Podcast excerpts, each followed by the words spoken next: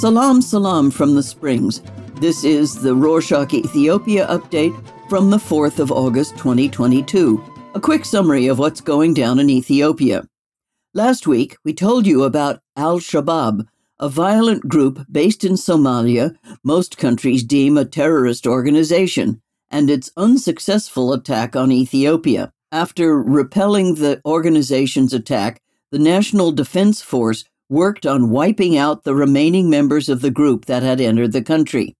The Air Force destroyed the depot where al Shabaab was storing weapons. On Friday, the 29th, the Defense Forces coordinating officer, Major General Tesfaye Ayalew, told the Ethiopian news agency that the organization attacked again, but the National Defense Forces defeated it once more, eliminating hundreds of the group's members and taking hold of its weapons in the process. It's been a while since Prime Minister Dr. Abiy Ahmed was seen in the media, which is unusual since people were used to seeing him on the news every now and then. Rumors were even circulating regarding his well being. However, on Wednesday the 3rd, he was present in the Macro Economy Committee's assembly and talked about the increase of the 2021 22 fiscal year's export, foreign investment, remittance, and other issues related to the economy. Since Ethiopia is a federal country, there are regions that enjoy considerable autonomy. Currently, the country has 11 regions, but it seems like this number is set to grow as tens of zones in the South held a series of assemblies this past week and decided that they were going to merge with neighboring zones to create their own region. Eleven zones, including Wolaita, Gamo, and Gofa, have decided to unite with this purpose. But that's not all. The Silte, Hadia, Kambata, and Halaba zones have already agreed to come together. However, they are waiting to see if the Gurage zone will join them. This week's main talking point all over the world is the U.S. House Speaker Nancy Pelosi's visit to Taiwan, which has resulted in the escalation of tension between the U.S. and China. Ethiopia is a longtime ally of both the U.S. and China, meaning that the Ethiopian government is closely following the story. The spokesman for the Ministry of Foreign Affairs ambassador, Meles Alem, said that Ethiopia still follows the One China policy regarding this matter. In our previous episode, we also told you about a team of experts from the UN that was going to investigate human rights violations committed during the war between the central government and the Tigray People's Liberation Front, or TPLF. The team called for help and asked anyone who had information on human rights abuses perpetrated during the war to forward them what they know. People who were able to submit the information online until Sunday, the 31st of July. On Saturday, the 30th, the UN's team also talked about human rights violations with the U.S. Charge d'Affaires Ambassador, Tracy Ann Jacobson, and the U.S. Special Envoy to the Horn of Africa, Mike Hammer. A few days later, on Tuesday, the 2nd of August, Hammer, Jacobson, and the EU's Special Envoy to the Horn of Africa, Annette Weber, and other representatives of the international community traveled to the Tigray region and met with the TPLF's chairman, Debretsion Gebre Michael.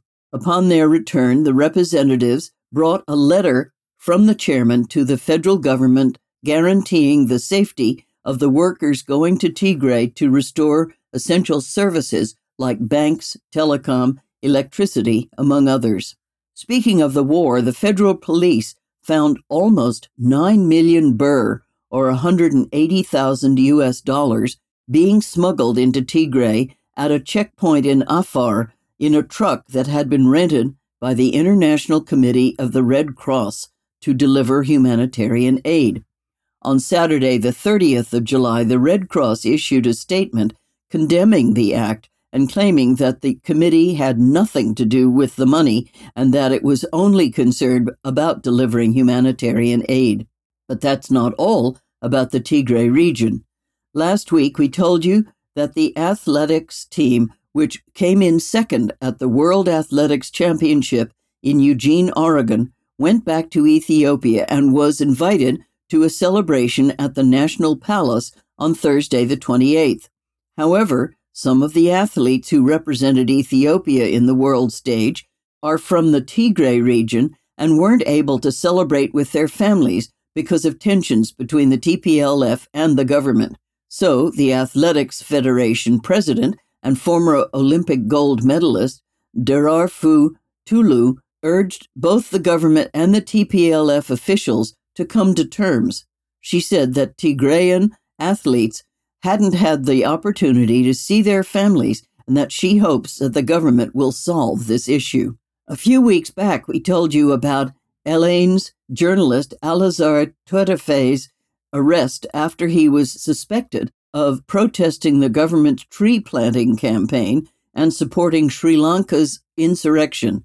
Last week, on Thursday the 28th, he was released on bail. Angola's Minister of External Affairs, Tete Antonio, was in Addis this past week. He sat down with Deputy Prime Minister and Minister of Foreign Affairs, Demeke Mekonnen, they talked about the historical bilateral relations between both countries and their willingness to work together in the economic sector.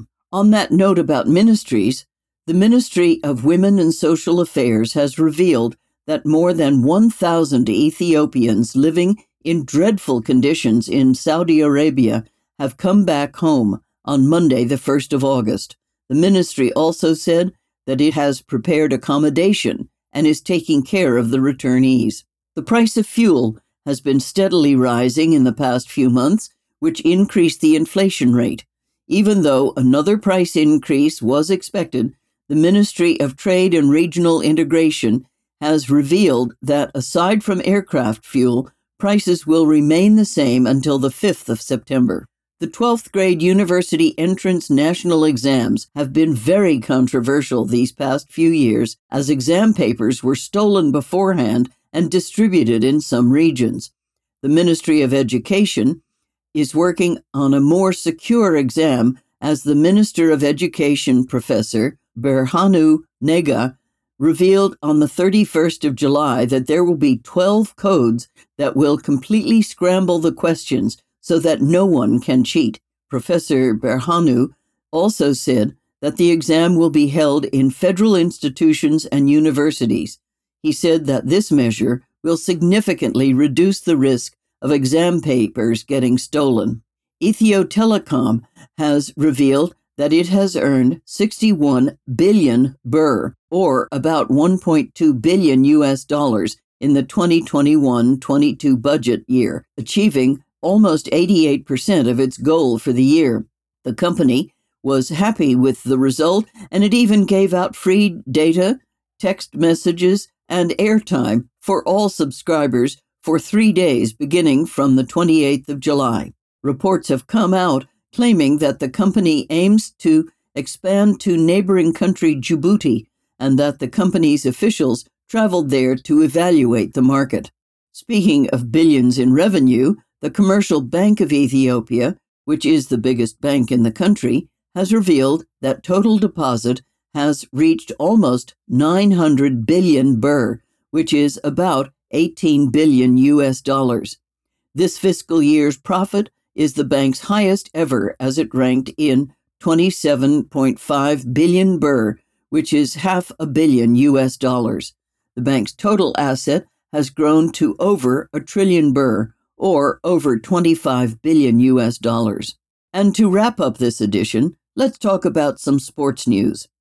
Ethiopian Football Federation elections, which have been a source of controversy over the years, will be held on the 27th of August.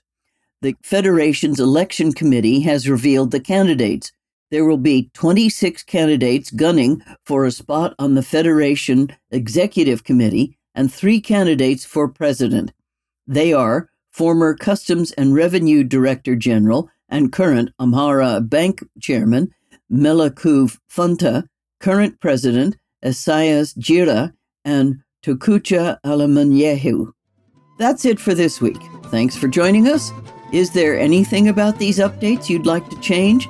Give us some feedback at Ethiopia at Rorshok.com or message us on Instagram or Twitter at Rorshok Ethiopia. Ciao.